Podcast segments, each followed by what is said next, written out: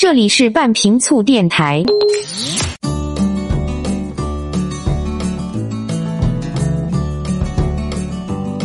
各位好，欢迎来到半瓶醋电台，我是奥巴庆。今天来跟大家说一说怎么点菜不容易发胖哈。之前呢，有一天晚上和朋友聚餐呢，这个范老师说到了北京最有名的烤鸭啊。那烤鸭为什么那么令人垂涎欲滴呢？美名传于四海吗？想来想去，无非就是肥美二字，加上又甜又咸又刺激食欲的调调料。研究表明啊，烤鸭的脂肪含量高达百分之四十，普通的鸭子的脂肪含量呢，则要低很多了。现在生活好了，烤鸭的诱惑力呢，也逐渐的变小，就好像月饼早已被都市人厌倦一样。朋友对此啊，大加感慨。啊，范老师说，无非就是日常饮食当中啊，油水太多而已。只要提前一周，天天低脂肪素食，保证见到烤鸭热情万丈，感觉美味无比。朋友说，虽然说是如此呢，烤鸭其实吃不了半盘就饱了，蔬菜和水果呢却可以大盘大盘的吃。所以说，还是吃些有油水的东西啊更容易饱，因为没有油水的东西呢容易过量。方老师说，事实啊刚好相反，很多研究一致表明，论饱腹感的强弱，排序的是蛋白质大于碳水化合物大于脂肪大于酒精。平常的人们都说吃脂肪多的东西容易饱，其实那是一种表象。你想啊。过去油水少的时候，大家拼命的吃东西，怎么就不胖啊？现在吃东西油水大了，怎么吃一点儿人就胖了？除了运动因素之外呢，脂肪多了不容易饱，也是一个很重要的原因。这个朋友呢就说：“怎么可能啊？吃脂肪多的食物反倒容易吃多？其实啊，这正是脂肪的欺骗性所在了。研究上呢已经揭穿了它的伪装。”在一项研究当中呢，研究者给了受试者吃那些看起来相同的食物，但是呢，悄悄的把食物当中的脂肪含量啊做了调整，有的高，有的低，然后呢，请受试者报告吃完之后的饱腹感。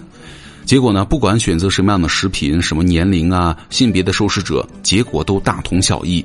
食物当中的脂肪含量低一点或者高一点，饱腹感都差不多。那么，如果按照单位能量来计算呢？脂肪的摄入量越高，单位的能量的饱感也就越低。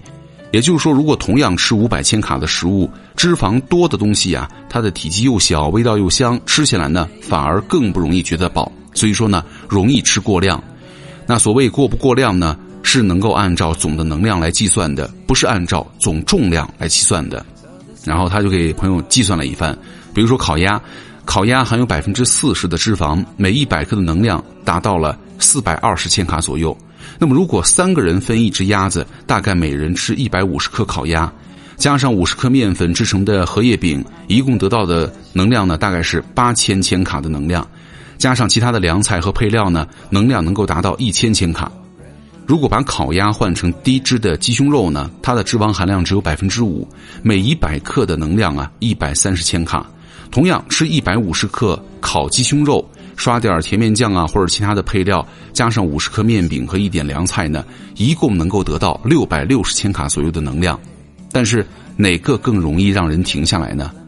恐怕烤鸭会让人意犹未尽，而烤鸡胸肉呢，就会让人觉得差不多了，不想再吃了。两者相差了三百多千卡的能量。咱们的身体啊，习惯用于用这个重量来计算食物的摄入量。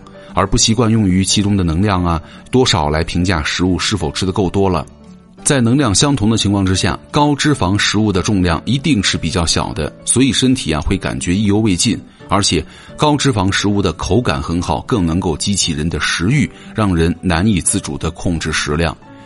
一项研究呢，综合了十三项相关的研究结果，得出了这样一个结论哈，在不进行低碳饮食等特殊饮食模式的前提之下，根据。强烈的支持这样一个结论，就是低脂饮食才是预防体重增长的最佳选择了。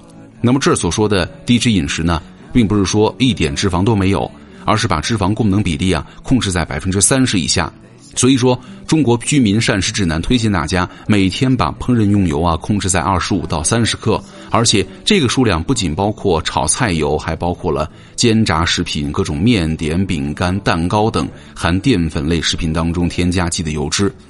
啊，所以说这个朋友啊说啊，原来是这样，怪不得我觉得自己吃的不多，却总瘦不下来呢。他说，原来他爱吃的都是高脂肪的食物，那就大家就明白了，对吧？选择一些低脂的食物，其实吃起来呢，蛋白质什么的够了之后啊，你就不用那么辛苦了。但问题还是要长期坚持的。好，以上就是今天的节目全部内容，我是奥巴庆，咱们下期见。